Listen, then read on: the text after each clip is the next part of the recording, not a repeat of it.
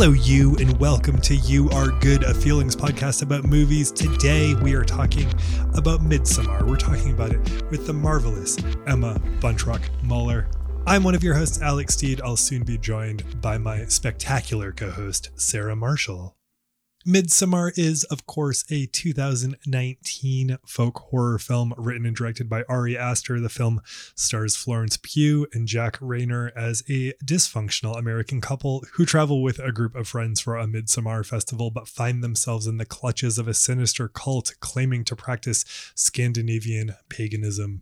This one has a lot of uh, trigger and content warnings because uh, Midsommar covers all sorts of different things. We talk about the movie's uh, failings when it comes to talking about uh, some mental health stuff. Uh, we don't touch on the fact that the movie uh, falls into one of the tropes where handicap ultimately is scary, although we do talk about that from the mental health perspective, but we don't talk about that with regard to other parts about the movie. But that is something to consider. There's all sorts of writing and thinking on this movie and what it gets right and what it gets wrong. We kind of just grazed the surface, I would say. We discuss suicide and murder. There's a lot of gaslighting that happens in this movie. There's a lot in this movie uh, that warrants a trigger warning about it, of course, and a trigger warning about our conversation about it. So please just go in knowing that that's the case and know uh, that we're going to talk about all sorts of things that might stir something in you. So just want to let you know. And if that is not for you, just know that we have a number of other episodes that you can listen to instead that do not require this sort of content warning up top. How is it going in your world? How are you doing? How are you feeling? I always love hearing from you when you answer this question. People will reach out and let me know what the show is meant to them or what we've gotten right, what we've gotten wrong. They will let me know how their weeks days, lives, etc. are going. I love hearing from you. So let us know. We're on Twitter or the uh, social media network formerly known as Twitter. We are on Instagram. We're at those places as You Are Good Pod. We're elsewhere like Blue Sky. Who knows where else we'll be in the future. And don't forget that you, my friend, are good. Thank you for being here. Thank you for hanging with us. We really appreciate it.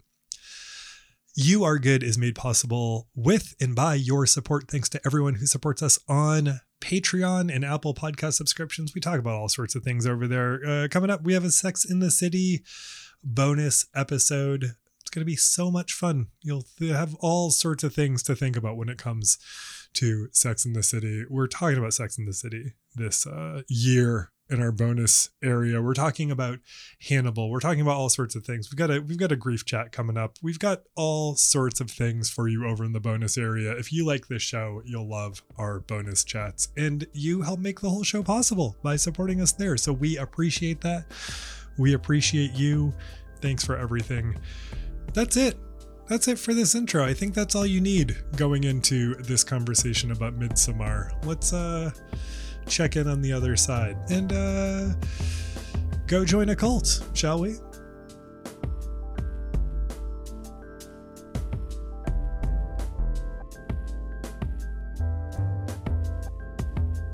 Well, hello, Sarah Marshall. Skål, Alex Steed. Have you found any uh, pubes in your tea lately? Every day. Have you seen any horror movies with a big maypole in them, aside from The Wicker Man, of course? I certainly have. Um, I have a great appreciation for any horror that dares to be uh, bright from start to finish. The best. Today, we are talking about Midsommar, and we're talking about it with Emma Buntrock Muller. Muller. Muller. Sorry, God, we just, I'm going to do it again. Today, we are talking about. Leave this in. Midsommar. yes, please leave this in. With Emma Buntrock Muller. Hello, Emma. It's actually Muller. No, I'm sorry. It, to- it total. It's Miller. It's totally unimportant. It's Marley. Uh, you know that kind of leads into the first debate I have whenever I talk about Midsommar. Is I always feel like I'm being pretentious, like Midsommar. Like it's how it's. and when other, when other people say midsummer, it's how it's spelled. I'm not trying to be fancy. I'm just trying to say it right. Emma, you're a person who I know via TikTok, uh, whose commentary I am always refreshed by and always appreciate, which is rare in the horror uh, spectrum. And I, I no offense to horror folks, but sometimes it's just takes, and you are really thinking about shit on another level. I appreciate it. And and when I reached out, we were like, "What should we do?"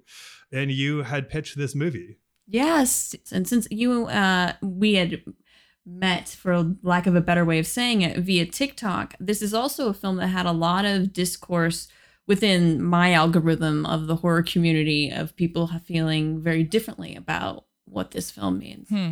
And we and Sarah and I uh covered Rosemary's Baby earlier this year, and this, and so Mhm. I had that lens in my brain watching it this time. And there's so much to say about this film's legacy and sort of where it comes from and what movies it reminds of. So I can't wait to talk about all this. Yes. Sarah, before we do, do you want to take us to Sweden? I do. I want to reluctantly announce my trip to Sweden to you and then passive aggressively not say you can't come with me. Oh my god, I Sarah, we haven't even this is a grad school boyfriend movie. it's a grad school boyfriend movie. The ultimate horror. and Ari Aster, I'm sure, was himself a grad school boyfriend, so he knows that it's, you know, it gets bad. But him saying that this is about, I, I, lo- I love this movie. Ari Aster seems like a cool enough guy, so this is just like me mm-hmm. projecting. But the fact that he well, he was contacted by a Swedish production company after they read the script for Hereditary and said, "Will you do a Swedish folk horror?" And he's like, "Well, this is a good Wow. movie to insert my uh, about my terrible breakup." And I'm like, "Uh, imagine being the person that was part of the breakup with Ari Aster, and this is the movie that inspired him. Your breakup. It's like, well, you know, I wasn't that bad. Please." I would never stop talking about it. I would tell everyone about it. Absolutely. I would put it on a business card. For sure. Yes. The inspiration for Midsommar. Because doesn't it imply that like he is this guy and like part of the horror of this movie is that this is an easy guy to be because he's just like non-committal, he doesn't communicate, he's passive aggressive, he's like not fully in it. Um, but nobody notices because he has broad shoulders, and no one in humanities academia has broad shoulders. So he's going to be fine forever, relationship wise. Well, but but he won't. so Midsommar opens in a very intense way. I think Ari Aster, I've talked to people about the idea of like, what's his trauma? What's his deal? He seems like he's had a pretty wholesome life. And it's like, we don't know really what each other's lives are like, but I would argue that one of his traumas is the fear of his parents dying, which is a reasonable fear to have. it's not like it's something that happens and you're like, oh, I don't know what I was afraid of for all these years. This is actually fine.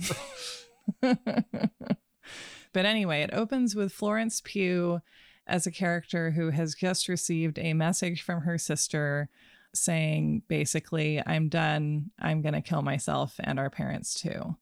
And so she is panicked, trying to call their house, trying to get back to them.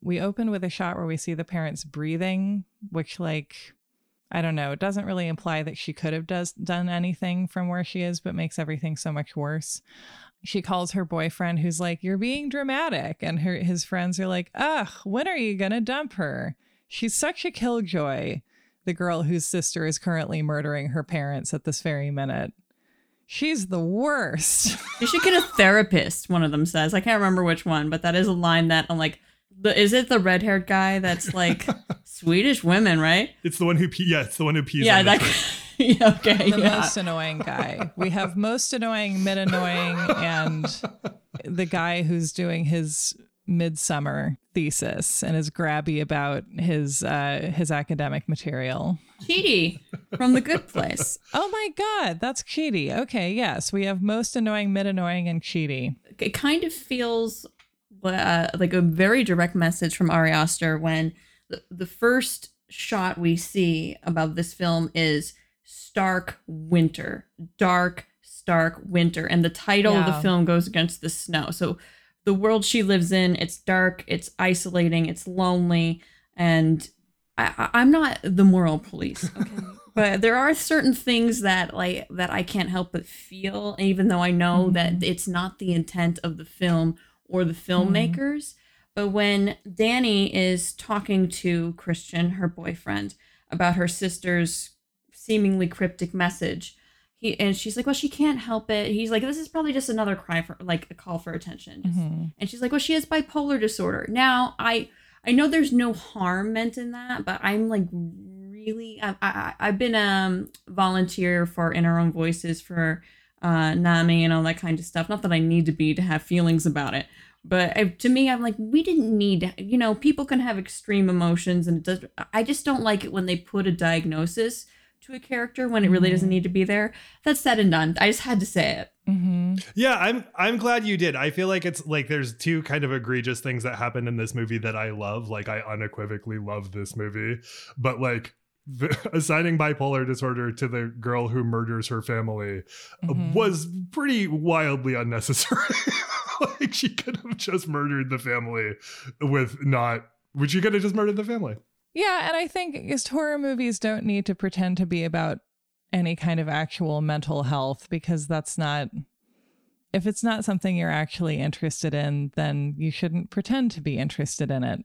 It's a great movie about relationships, though. Oh, for sure. Yeah. And so after uh, basically everybody dies, Christian, who is our boyfriend character, has been on the verge of breaking up with Danny, Florence Pugh's character, um, who is living in her IKEA furnished New York psychology grad student apartment.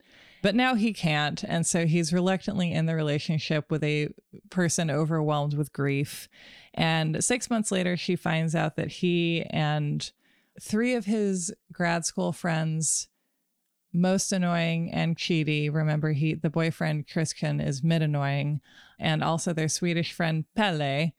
And yeah, she finds out basically that Danny finds out that her boyfriend has been planning this trip to Sweden for six weeks to go to the commune that Pelle grew up on because they're having their nine day long midsummer festivities. And one question I have about this movie is do we depict nine days of festivities in the movies? It feels like three days. They don't. How are they going to top this? Well, I think the rest is just fun times, is my guess. Oh, that's nice. Yeah, like like okay, we've done all the sacrifices, and now it's just party time. I think that makes sense. No, you got to have fun. So anybody that might have some residual feelings about the murders might like forget because they're having so much fun. Yeah, based on what we've seen here, I'm pretty sure people just keep eating stuff that they're not informed about what they're eating, and then have a have a grand time. To be fair, that's what Americans do. Absolutely, eat this. Don't worry about it. All right. So, so they're all going to Sweden. Hooray! They're going to northern Sweden. It's the summer solstice. It's basically light all day and all night. There's like a couple of hours of dusk. And we arrive and we've established Danny as somebody who like it feels like I mean we can talk more about the how this relationship works, but I would describe it briefly as like she and her boyfriend are locked in a dance of non-communication. And she also is someone who is like periodically just like grief crashes over her in a wave and she has to go cry and like keen somewhere. She's in the keening phase. But you also get the sense that like she can't do this in front of her boyfriend. She doesn't have a person in her life who she can grieve in front of. the issue with Danny, whether or not her sister did something for whatever reason, works better in my opinion if it, she just comes from a family that has like a maladjusted attachment style. you know what I mean? As like most like of us do. Totally, a solid exactly. 95%. it's very relatable that that you come from a maladjusted sort of uh, attachment style within a family, and then you just don't know how to be in a healthy relationship for a couple decades. a couple decades is a very modest projection. Yeah. Uh, Christian, Danny's boyfriend, not only in their relationship, he just doesn't want to make a decision because he doesn't Mm. know what he might want later, or some or some guys or folks would say, "Hey, what if I can't do better?" He doesn't say that, but he does say, "What if I do want her later?" You know, like he can't Yeah. like having someone on retainer. uh, but he also doesn't make any decisions with because besides Danny, who is a psychology student, Mhm. All of the others are anthropology students uh, working on their thesis to some degree. Um, only one seems to be really actually doing it, but Mhm. it bring, comes up a lot that he hasn't made a decision about what he's going to do in his thesis and what direction he wants to take. So he's just a person that through pacifism and nihilism with all the things they experience with the Harga that he just always explains it away. And part of me feels like in times he kind of works as not a character sometimes, but for me, I feel he's like a part of Danny that's like kind of like instead of like, well, that's messed up. What do I do? It's like, no, no, no. Let's let's be open minded. This is their culture, kind mm-hmm. of a thing. Kind of explaining away something something that's very messed up. Or to quote Lisa in Fame, did that hurt or is it ethnic?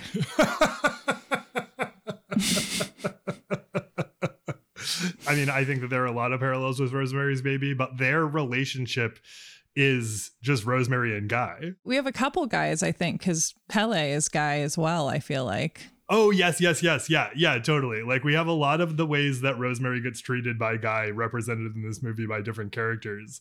And one just being like, hey, don't worry about it. There's no reason to worry about it. It's fine. Don't worry about it. this is the cult of don't even worry about it. I don't know if you guys saw the director's cut or the theatrical cut. I have not seen the director's cut. I'm curious about what's in it. One of the part that really kind of clearly defines Danny and Christian's relationship is in a scene that is not in the theatrical cut. So they see this other potentially messed up thing that the cult's going to do, sacrifice this young man, and it do- ends up not happening. And Danny's like, you know what? This is ridiculous. We got to get out of here. They're having a fight in a field. And he's like, you know what? You know I'm changing my thesis on this. You don't care about me. And don't think I didn't notice the whole passive aggressive thing with the flowers. So the thing with the flowers is we remember during dinner, Christian forgets her birthday. Mm-hmm. Okay. And she acts like it's not a big deal. And then the next day at dinner, a lot of women are picking flowers, and Danny's just picking flowers with them. And she gives the flowers just like you know passively nicely like hey here you go mm-hmm. to her boyfriend christian mm-hmm. then the next night he's like you don't think i didn't know what that means and i felt the anger within me bubble so much like because i like i felt like i've had an argument like that where he's implying he's like don't think i don't think that means something because i forgot your birthday and i didn't give you anything for your birthday and she's she doesn't even mm. know what he's talking about when he says bouquet of flowers because to her it was just a small like it didn't mean anything. Mm-hmm. so i i'm sorry i like my my sh- you can't see me folks but my shoulders have raised because i'm like oh my god are you insane? Like because people making things that aren't it's it's such a really true like this is like the end of a relationship.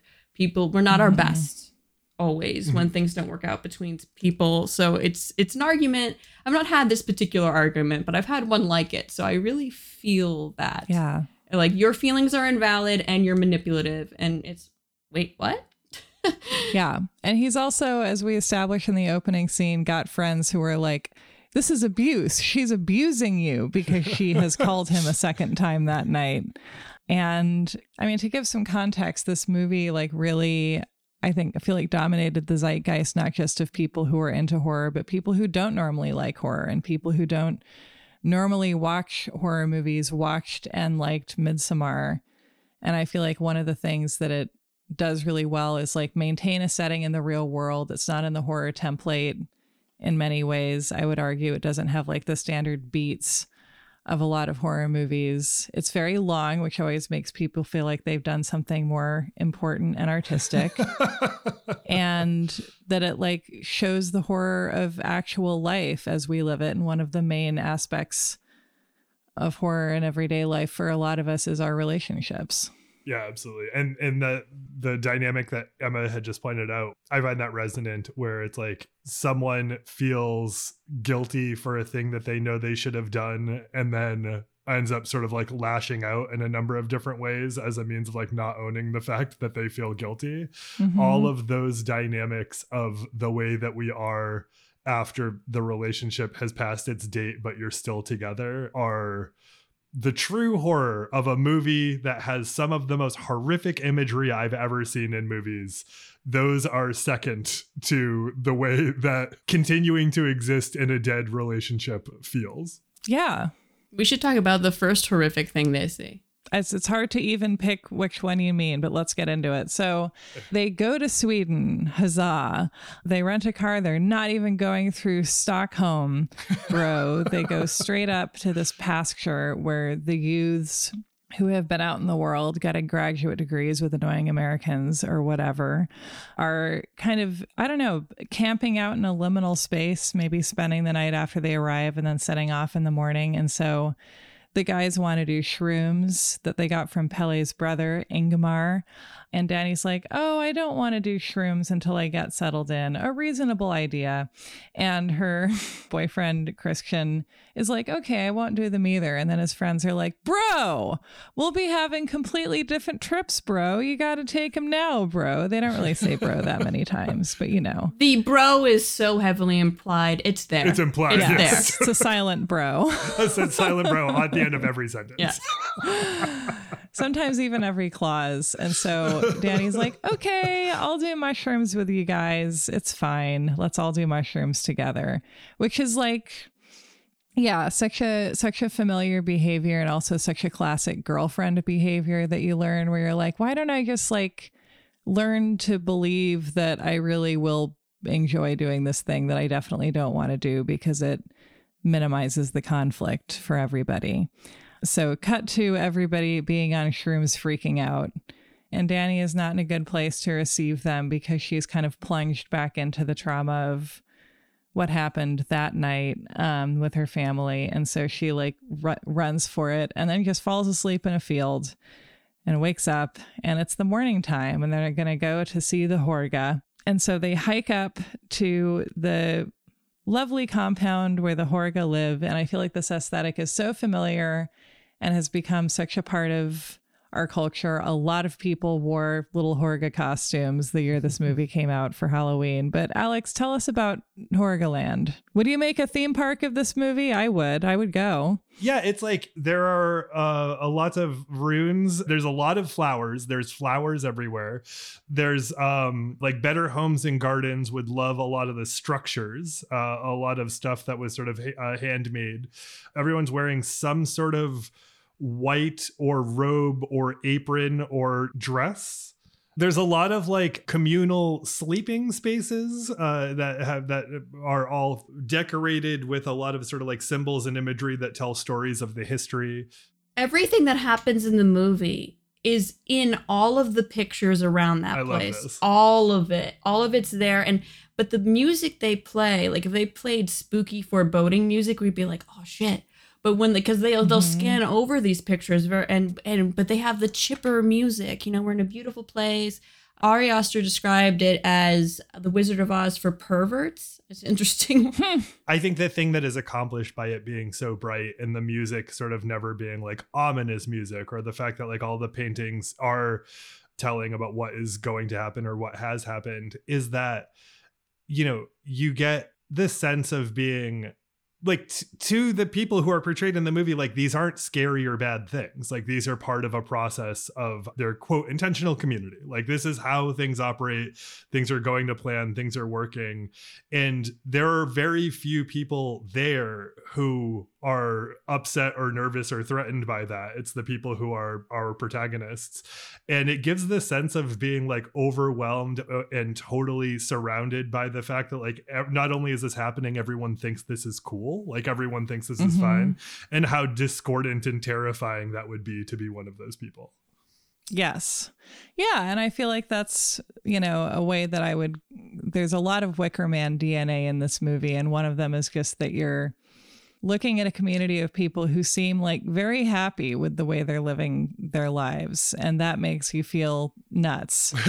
and also, the outsiders are clearly more unhappy and repressed than anyone living in this community. And it makes you think and it feels weird. right, well, they all have their own different ways of reacting to it. Like after the first event, the couple that isn't part of Danny's group, Mm-hmm. uh, their names are Connie and Steven. They're brought by a different guy. They're the first ones that react to the first ceremony with the older people. They have an immediately no, we're leaving. Mm-hmm. Like they have that everyone else kind of finds a way to, to like calm down. And our jester, his name's Mark, the red hair, the, the jester of the group, Most annoying. Yeah. doesn't go to that ceremony and he's like god the one thing i had to sleep through like he's bummed that he missed it but we we should go into it i don't remember what it's called Neither Alex, do you remember? Yeah, I don't remember what it's called, but we get it. We get a bit of a spiel earlier on about the cycles of life within the community, Mhm. and they run. I think is it is it by sixteen or eighteen years? 18 years. So- yeah, so like so you get these cycles that align to the seasons. Sarah, you must love this because of the seasonality represented. but like each I each kind of, but also I'm gonna be 36 in like nine months. time to work. Um, The age of the laborer. No, thank you. Working is for the young, and raising babies in a commune is for the old. And we hear we hear that the end uh that sort of like the cycle uh, wraps at 72 and they Mhm. ask pelle like what happens at 72 Meaningfully, Danny asks because none of the guys think to ask. right think to ask and yeah and, and and pelle gives the throat slit motion jokingly but it's it's real Yeah, so we to get to what we're talking about, they're like time to have a nice special ceremonial dinner and we have these two elders and they're like the stars of the dinner. Um that's nice. They're really honoring their elders and then they carry them uh, on a litter carried by other people and you're like, "Oh, that's nice."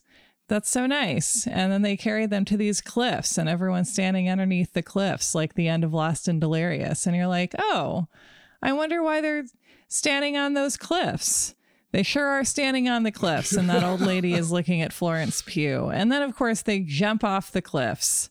And the man who jumps off the cliff is also the teen boy from Death in Venice, oh wow a now very old movie. Oh my god, that adds so much to it. It really does. I really felt it because I have a sensitivity about age, and it's, so he, it kind of adds to the story in the sense that because uh, Björn Andrésen, who was labeled the most beautiful boy in the world, and he inspired Yeah. a lot of the way even manga was drawn because he went to Japan after the death in Venice, and he was raised by Mhm. his maternal grandparents who cared about more so his fame and weren't really there to protect him Hmm. from being so young in kind of in a predatory environment. So it kind of links back to not to take someone's real life, and Mm. but it links back to the idea that maybe Danny didn't have the you know certain protections from her family, and the idea of people mm. needing connection and family being more vulnerable to groups like the Harga, but then also the symbolism that doesn't connect to the story that because he doesn't die on impact and is screaming. That's when we mm-hmm. first hear the Horga do like this group screaming, and they take the hammer and they punch him right in the face. It's kind of like well, not punch, but hammer him right in the face, which is kind of like destroying what was the beauty that kind of da- like Hmm. damned the rest of his life. So there's a lot of Hmm. meaning behind that. I don't. I couldn't. I tried to find it. I couldn't find if are because he doesn't act really. He's not like regularly loo- looking for acting jobs. So I don't know if uh, Ari Aster somehow met him I was like, oh, you know, you'd be great to be in this movie, or if he sought him out. So I'm not sure. Hmm. I like to think that he had just had some success and it was like he had some power and he was like, Get me the Death in Venice boy.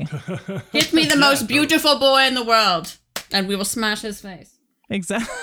All respect to Björn Andrésen, of course. yeah and i love i really like i obviously i didn't know any of that or not obviously but i didn't know any of that and i i i remember seeing this in the theater for the first time and loving this sequence so much specifically because it's like so much is happening outside of even just like all of the subtextual pieces one being the lead up that Sarah talks about where you're like what's happening and you're like oh this is happening oh okay this is saying a lot about what's going on with everybody here including our how our protagonists respond well, the only thing worse than a ritual suicide is a ruined ritual suicide that has Americans screaming and gagging during it, which really Yes. throws you off of your rhythm Yes. and maybe fucks up your aim when you think about it. yes yes doubtlessly Yeah, I mean, it was the British couple first. I think they, they refer to him as British. Yeah. That's right. Why am I hastening to blame the Americans? yeah. Uh, well, it's usually us. But they, immediately during the ceremony, they're leaving. They're saying no, absolutely not during the ceremony.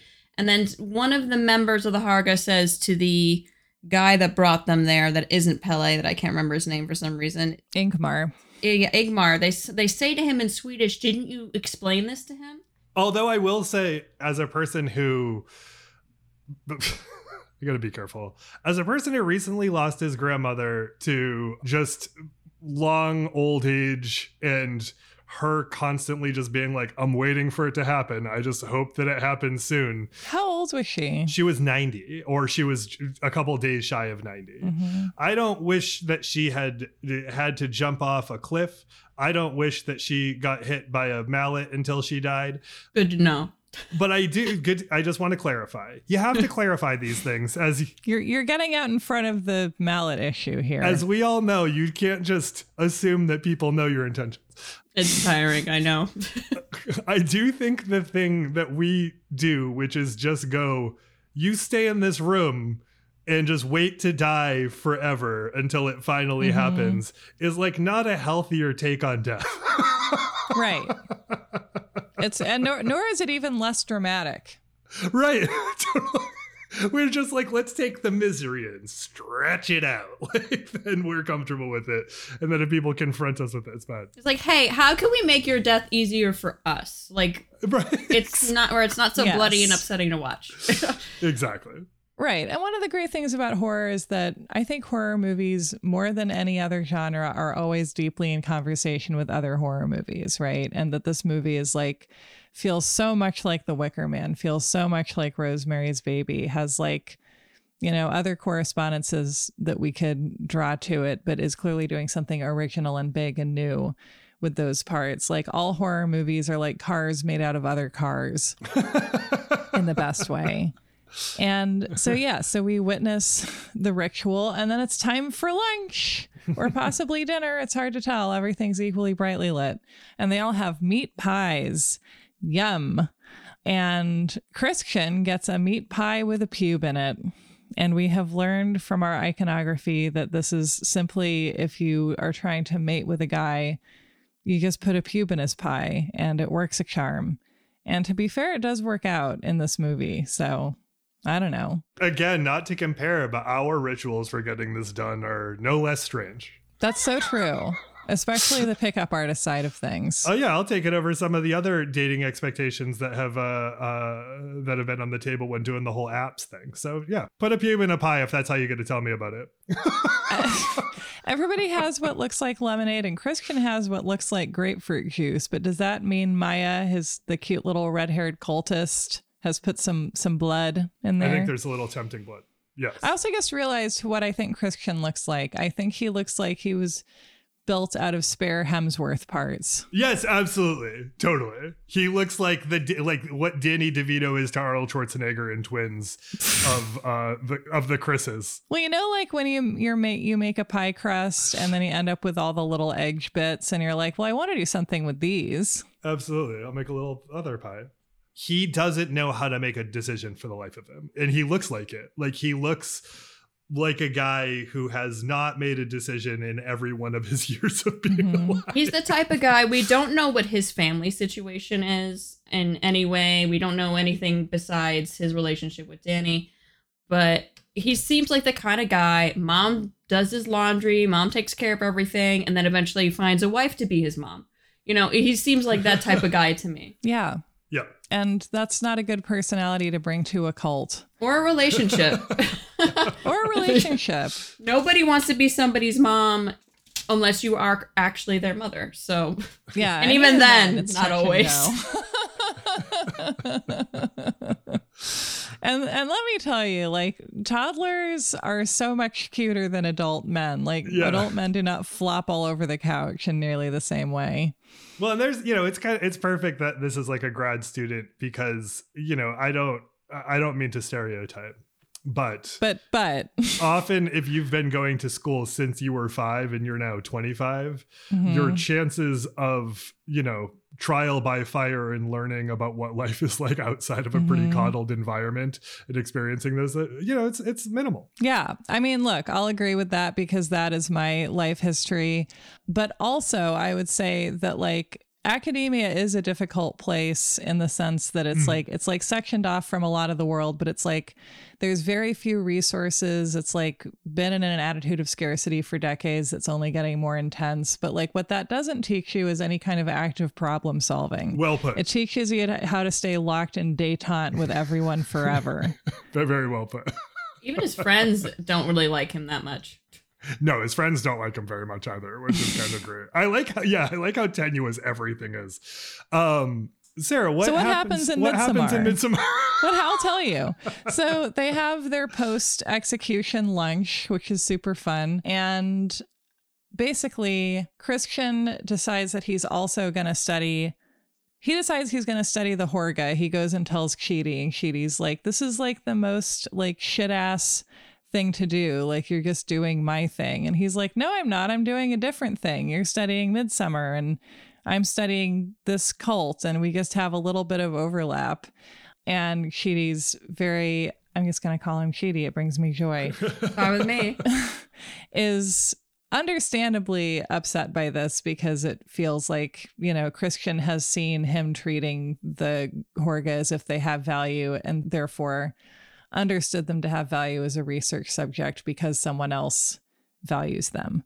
And so both of them are getting interested in the Ruby Rhoda, Rhoda, something like that. Ruby Rhoda, their sacred book of prophecies, I think. Oh, that thing with all the smudges on it. Yeah. Yeah, the thing with all the smudges. Their sacred smudge book.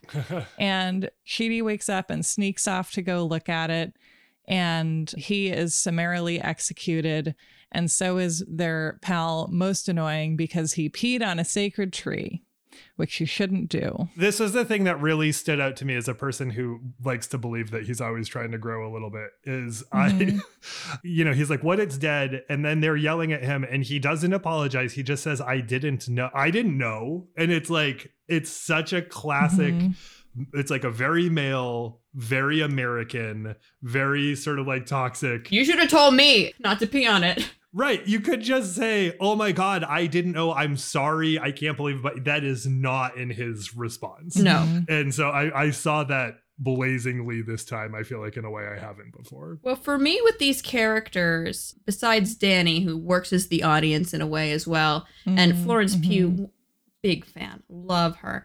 Um, So good. I love her too. Controversial opinion. controversial. She's amazing, Miss Flo, but that's a whole other story. I feel like it's using common horror tropes in its in a different way, but it's like a slasher film where uh, we usually have annoying teens where one is the slut, one's the dumb jock. So they all have their own sins they commit that would make so that where we're like, well, they're annoying. It doesn't matter if Jason Voorhees slashes them open in a sleeping bag hanging from a tree. So, I mean, we all know that these are not actual sins that people are made to die for, but we're kind of led into a horror narrative in the sense that they all do something wrong, wrong quote unquote. It's totally a slasher in in an amazing way. It's it might be the most high concept slasher of them all. totally. And for the the British couple, they immediately reject the cult after they see the ritual suicide. That's messed up. We're leaving. That's the sin, and I'm I'm I'm doing quotation marks with my fingers for people to know. I don't consider these things sins. the sin that they commit to the cult, and I think the cult pretty much knows who's really going to be the one that falters and who's not Yeah. the jester his name's mark the redhead the guy that pees on the sacred tree and he, also he just like says oh isn't th- th- uh, does anyone going to tell them they're doing it wrong when the woman like he just continually says like la- things loud that he doesn't take Mhm. anything in the community seriously that's his sin and i love that his little jester hat on in the end i love that detail I feel like the trio of guys are like id, ego, and super ego. Yeah, totally. Ooh, that's a good way to put it. So I feel like the audience is led into the usual, uh, a typical horror narrative of like, well, they did these things, and and we know as the audience, and uh, we and we know in reality that they don't deserve any kind of punishment besides being kicked out, you know. But they all do commit these sins, and then they're filled with straw at the end, which makes me think of the Wizard of Oz comparison, like oh my the god, yeah. scarecrow thing. No brains. Someone gets stuffed into a bear. If he only had the courage, kind of. I uh, well, I only had the new of Oh my god, yeah, the no the noive. The noive. but yeah, that uh that this is I think to me works so well as a movie about, you know, partly about how people are drawn both to certain relationships and also certain cults because of personal trauma and the need to belong to something or someone um, and kind of seeing the needs that Danny is addressing in this cult environment is, I think, so relatable for so many people. Or else, why would so many of us have felt such a resonance with this movie and have worn this costume? And so, yeah, so that's our first day. And then day two is really like the back half of this movie is the big May Queen day, or I guess like the last hour is. And the whole movie unfolds really slowly and gives a lot of space around events. And we spend a lot of time with like sound and images in a way that I really love. And so, day two, basically, Christian and Danny are left. The Brits have been killed off off screen. And they're going to have a dance marathon for the crowning of the May Queen. And they drink this like tea for the competition, which of course makes everybody trip. And they dance for so long and Danny is like loving it and Christian is like off somewhere else. He's being talked to by the cult people about how he's been approved astrologically to breed with Maya, the cute little redheaded cultist. And then he also is given some special trippy drink. And so while the dance marathon is happening, and Danny is winning, she's winning the dance marathon. And she previously saw a wall of photos of the previous May Queens, which is a perfect Wicker Man homage that I love. And meanwhile, her terrified, tripping boyfriend stumbles off. And what do you know? He ends up in the mating barn where there's a line of swaying naked women and his intended is lying on a bed of flowers. And as porn searches today would put it he breathes her. And then they're like moaning sexually and the other women are moaning sexually because this cult does this thing. I would love to hear you guys describe this. And we saw this happen earlier when danny was crying and reacting to the ritual suicide, she stumbled into a group of girls who like surrounded her and mimicked her emotions. And it's like, it's the it's like a musical thing that they're doing in a way. Well, they say everything it belongs to everyone, so they do the group mm. wailing or um, release grief, whatever it is, and, and so we see it with the sexual experience with all the women and him in the barn, and we see it when uh, when Björn Andrésen hasn't doesn't die on impact. They're wailing, feeling his pain, and later on when two of the members of the Harga are volunteered again to be burned in, a, in in a hut. They when the fire hits them, all the whole group wails. It's like you know we are Borg. That it's just kind of like they feel everything collectively. It's like they've taken the very American r- response, which is like you feel rage, I'll feel rage along with you, and they've uh, expanded it to other feelings as well. Pretty cool. Ah, uh, although sometimes you want a little privacy. Yeah, totally. and so she wins the May Queen dance. She's the last dancer standing. Um, and then she wanders over to the mating barn and sees what's going on and then runs out. And we get these beautiful scenes cutting back and forth between the girls like keening with her and the mating women like swaying and making mating sounds while the couple does it on a bed of flowers. And then once he comes while holding another woman's hand, he uh, Christian realizes that in the words of Mark Corrigan, they've just stolen some sperm off him. and the nice thing about this cult is that they only need one shot. They have sex with you once and then they're like, okay, bye bye. yeah, we got we got earlier some like exposition. And all i think all the exposition in this movie is done really well in ways where it feels like it's actually being conversations about the history. It doesn't feel like it's like and this is happening for this reason. Mm-hmm. we have heard that because there are obviously limited sexual prospects in a closed group and because they quote respect the incest taboo they need to bring people in from the outside occasionally in order to expand the group so that's kind of, that's part of the reason why we have these outsiders here is to to expand the group Yeah, and also because sometimes you need to execute someone annoying. Um, so yeah, Christian breeds with Maya, and now he's no longer necessary, and he stumbles across the body of not Milo, uh, who has been strung up in a chicken coop in a really fun way. Is that Milo? That yeah, that's Steven, who is also Milo, uh, the British guy. Yeah. He that's something that they don't know if they actually did the Vikings. It's written about, but they don't. No one's actually ever done it to see if it's something that can actually be done. But it's theoretically possible where you have somebody's lungs taken outside their body and they're still breathing, and it's a very long way to die. Wow. And his lungs are still moving in the movie hmm but uh, it's hard to say because there's a lot of people tripping going on and we see the sister in the trees it's hard to say whether that's us seeing things through that perspective or if he actually is kind of alive Right. but it is awful If I were a Viking, I would kill someone in a less labor intensive way than that. but it's a, it's a great horror movie scene. hey they love labor in the harga they love it Someone of laboring age did that.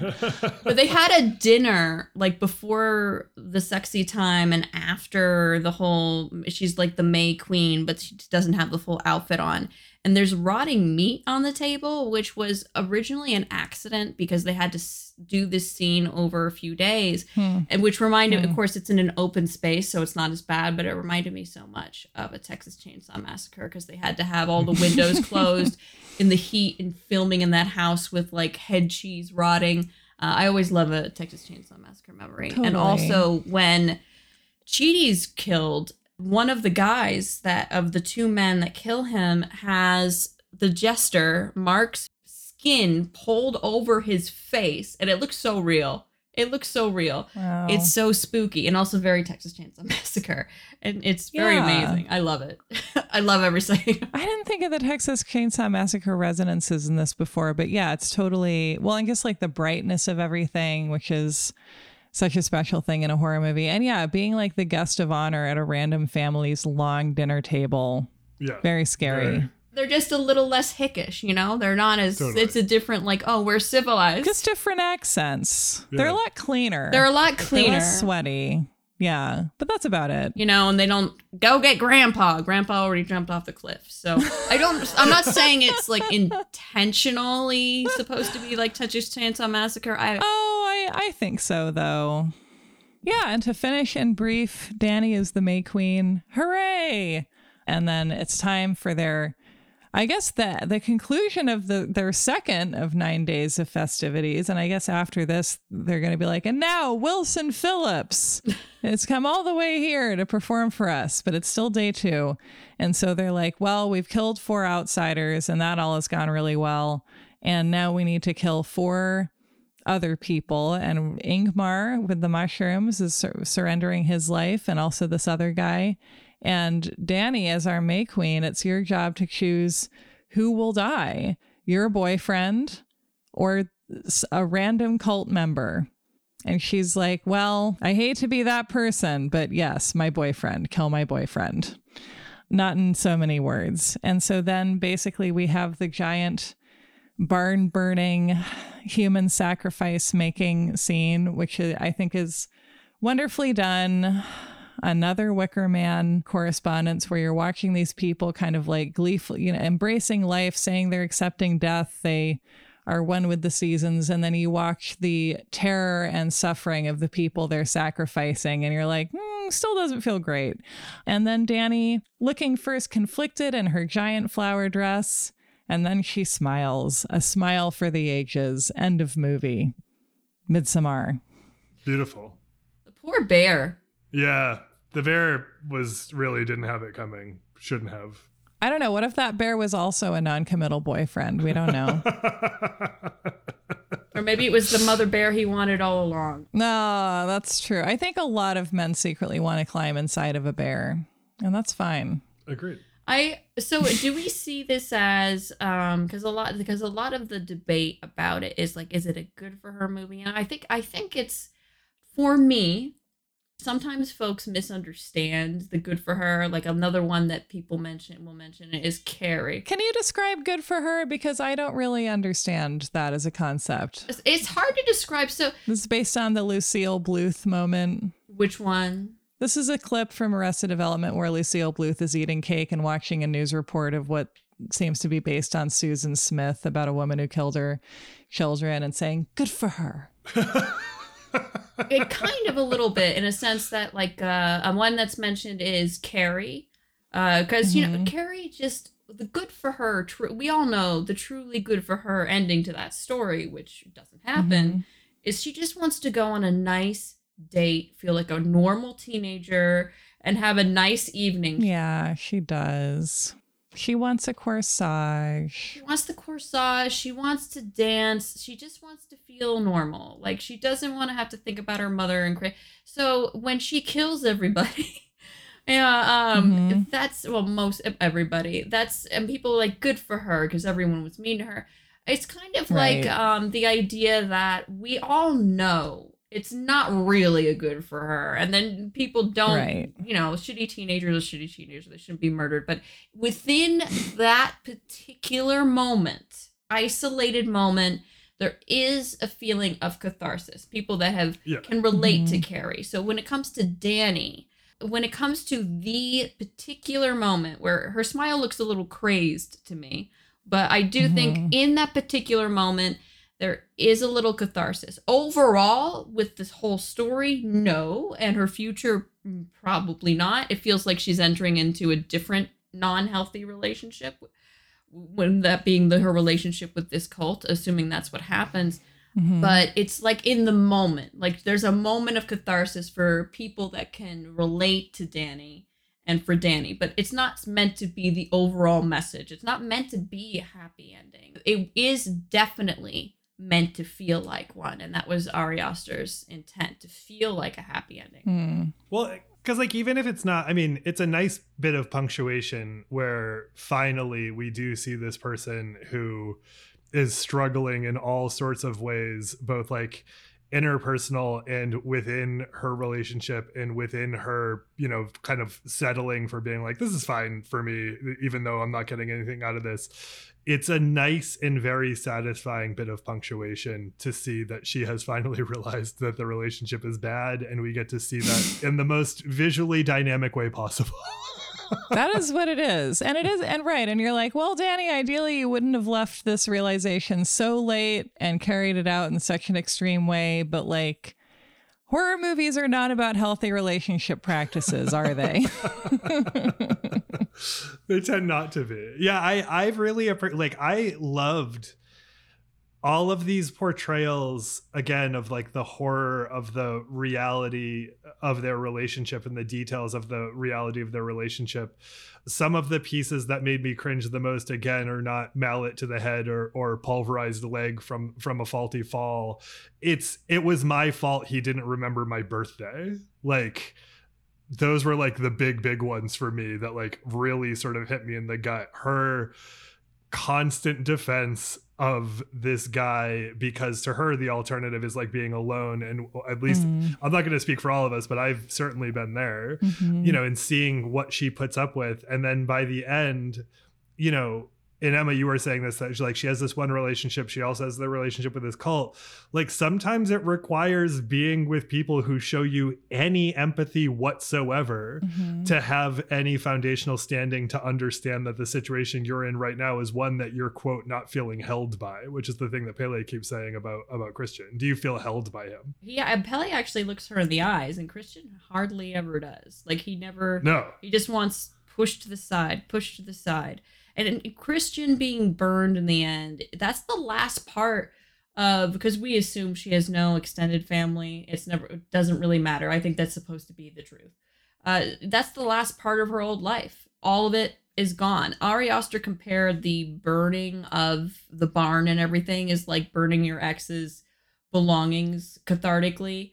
And uh, and I I can understand people do. I'm I'm a different person. Um, I I don't disagree with that, and I can definitely see it. Mhm. Um, I don't like causing damage when I leave a relationship. I just want even the emotion. Like I don't need to burn someone's stuff. It's not gonna make me feel better. I just need to have it all away from me. You know. So everything everybody deals with things differently, but you know. But uh, I, I like you were saying, there's so many moments with Danny that I think everyone's experienced, whether it's just because it's the end of the relationship and we're not at our best, or we weren't in a healthy relationship, uh, where we just explain away someone's behavior because we just can't let go yet. Mhm. Yeah, absolutely. Well, well, and and to the point of like what we saw in in foreshadowing a bit in with regard to how Danny's family functions is like this is what we would assume to be like an extremely codependent unit. This is how she knows how to relate to people. This is how she relates with her partner, which is like I would rather be miserable in this thing because like I kind of understand my relationship to this dynamic than assume that when you are alone and outside of that dynamic you will also be miserable there and you will absolutely like have shit that you need to deal with but you probably won't be as miserable as dealing with christian as your boyfriend Mm.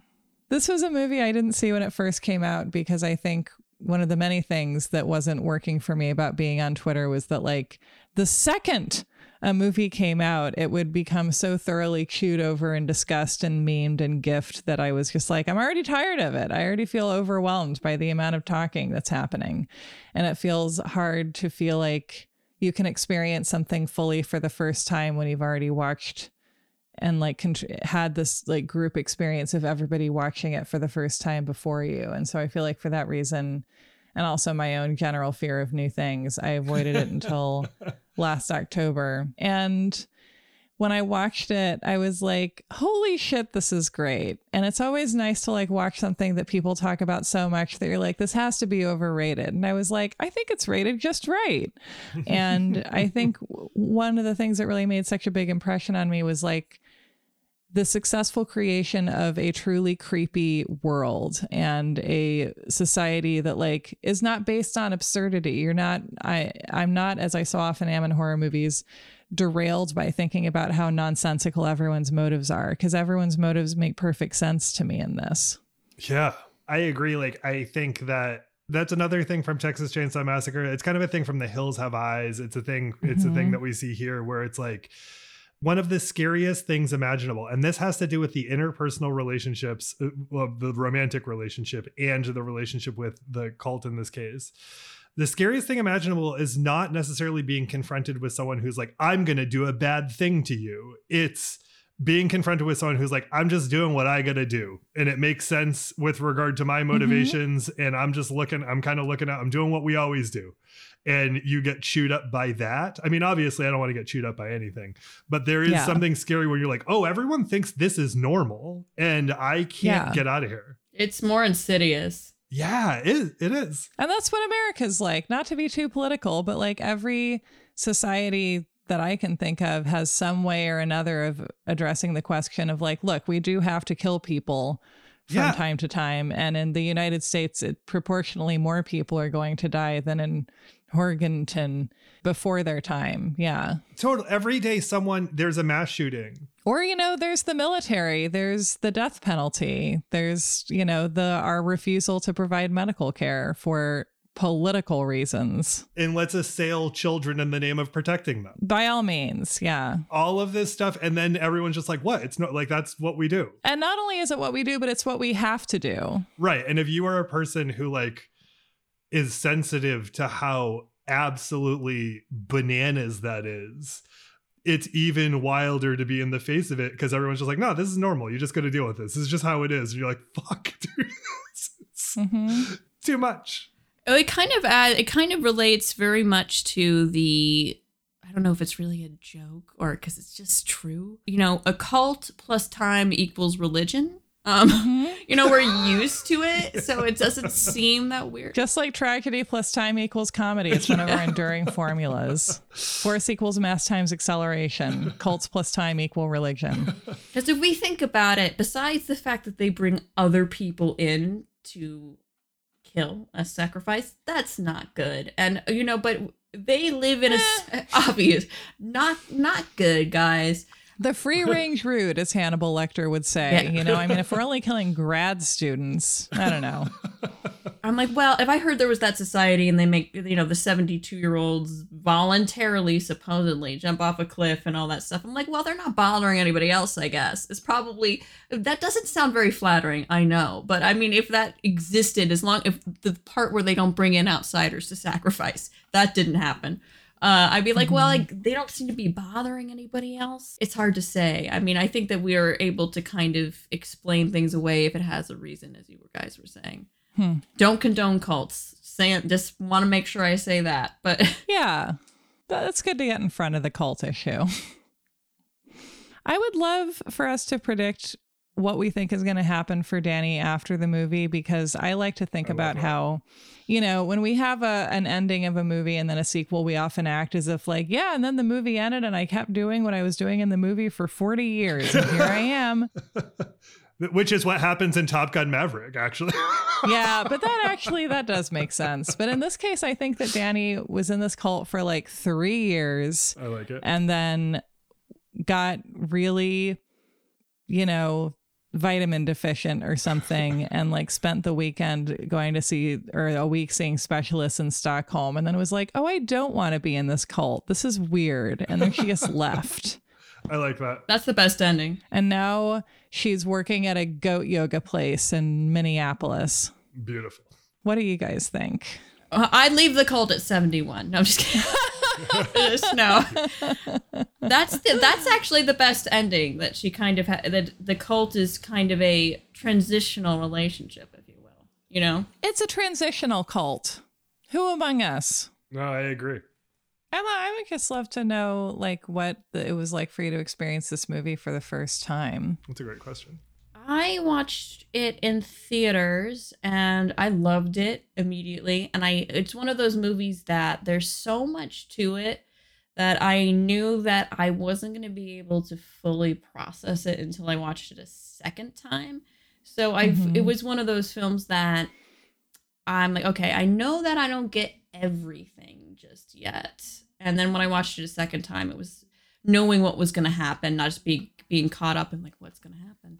Uh, I just I liked it even more, and seeing all the layers and details to everything within it, and even seeing her sister's face when uh, in the trees, and there's her sister shows up quite a bit in in, in the nature, and I'm there's still stuff that I'm sure I've missed, and I I always love that about a movie. Yeah, I feel like this is a movie whose you understand the story as you're watching it. The story is not that complex, but the the the execution and the things you notice along the way when you know what this is all leading to are very rewarding. And it feels like I don't know, it's something that you can enjoy purely as a horror movie and as a like oh my god, that would be so scary. And using the kind of archetypal slasher characters like you said and kind of playing with that formula. And also to think about relationships and life and sort of uh, again like the horror of being lonely in a relationship the horror of grief I actually like the theatrical cut more because it's. I feel like it's Hmm. the directorial cut feels like it explains more about their relationship, and I and I like it a little bit more simple. yeah we love to be shown It it feels like our hand is being held a little less. i love it when the director lets go of my hand in a crowd and to me like having just seen the wicker man and which is part of why i've been bringing it up so much it was a movie that seeing it in a theater and an expanded cut that kind of brings you into more of the imagery of this world like got under my skin the same way that midsommar does and i feel like one of the reasons that you make movies is because you can do things communicating with images that both augment what you're doing with language and with the rest of your storytelling, but also do something that nothing else can do. And if you're not using movies or whatever else, whatever other visual medium for that, then, you know, why are you even making movies? Yeah. And this is what, you know, and this this is such a bigger conversation, but like this is what we're faced with right now with like Hollywood against the creative class. The robots. They just want Johnny Five to write all our movies now. Exactly. Like Hollywood's idea is like you make a spectacular image and turn it into millions of dollars and it does not matter how you do it. And it turns out that um you know, artistry is incredibly important in making sure your images can stand on something outside of just being spectacular. I want the robots to make art once they're drawing, you know, once they're making something autobiographical. If it's like art about being a robot, that's what I want. Exactly, exactly. I, I mean, when I heard when I first watched the, the movie, I didn't know Ari Aster wrote this particularly about a breakup, uh, inspired by a breakup, and put it within this this this world of a uh, folk horror movie. Um, but if it's like a robot, like well, I'm like a robot doesn't know what a breakup's like. But when I hear Ari Aster wrote about a breakup, I'm like, that's so true. That's messed up, and I like that's messed up, and I like it. I mean, it kind of without having the human experience, what is a story mean? I mean, like I, I don't know Quentin Tarantino for an example. I have neutral feelings. I have no strong feelings one way or the other about Quentin Tarantino, but you know, knowing that he's a person that really loves film and puts a lot of different references and images that make he makes his own in his films is, is it's cute. You know, I'm a lover of film, but if it's just a robot that's throwing a bunch of stuff together, it just doesn't feel like anything. You know. Mm-hmm. Yeah, I don't want it. Alex, What is it, Sarah? we know that Pelle's parents burned in a fire, Yeah? but who's the daddy? Who's the daddy? That's a great. I'm gl- I'm so glad you asked. I don't know. My God, I don't. I mean, uh, the obvious answer is is our friend Florence. That's Hmm. that's Danny. the most, uh, Danny. The last movie star, I'm not the last movie star, as I call her. but I don't like who's a sideways. Who's a sideways daddy? I'm gonna I'm gonna go with uh Pelle in this case. We don't know what his motivation is necessarily. We don't know sort of like if he's doing. I don't know much about what has motivated him to bring these bring these folks in outside of the fact that obviously he's part of this group. He's trying to keep the group going. I don't know how honest or forthcoming he was or whatever, etc. It seemingly sneaky. But I do appreciate that he is of the group of Danny's friends, the only person who treats Danny like a human being. hmm low hanging, low, a low hanging fruit of a of a compliment. But he is, and maybe it's manipulative to keep her in. I don't know, but he is of the people who talk with Danny of Christian's friends, the only one that seems to regard her like a human being. And I, uh, yeah, good job, Billy. Thanks for that. hmm What about you, Emma? Uh, I was I actually tear up a little bit with uh, Björn Andrésen. Um, the Mhm. symbolism of like him letting go, and then what was the cause of his pain in his personal life being what's destroyed, just like destroyed and ends his life. I love it. S- Sarah Marshall, what's your take? I'm gonna say, is Josh or Mark Archidi? Chidi is uh, Josh. Josh. Okay, I'm gonna say Josh because he's wearing New Balances. Nothing daddier than that. And that moment when I saw those New Balances made me think, my God, it could happen to me. Yeah, oh, I mean, he actually is there with a purpose and actually cares about everything. He's a relatable character. But then he's photographing the sacred smudges, so We all make mistakes, you know. yeah. We do. this is true. Emma, thank you so much for joining us. How can people find you if they want to know, uh, hear you talk about these sorts of things more? So when it comes to basic social media, I'm Emma of the Impact if I'm there. But I also am part of a reg. We're taking a summer break this month, but part of a regular podcast called the Let Us In podcast that I do with my friend Justine and Crystal. We talk uh, about horror movies. We have a YouTube channel, so look for the Let Us In podcast. On my social medias, I have a link tree to our podcast and my stuff. So I'm around. You can find me. Well, thank you so much for bringing us Midsommar. It was a blast. Thank you so much for everything. Skull. Go.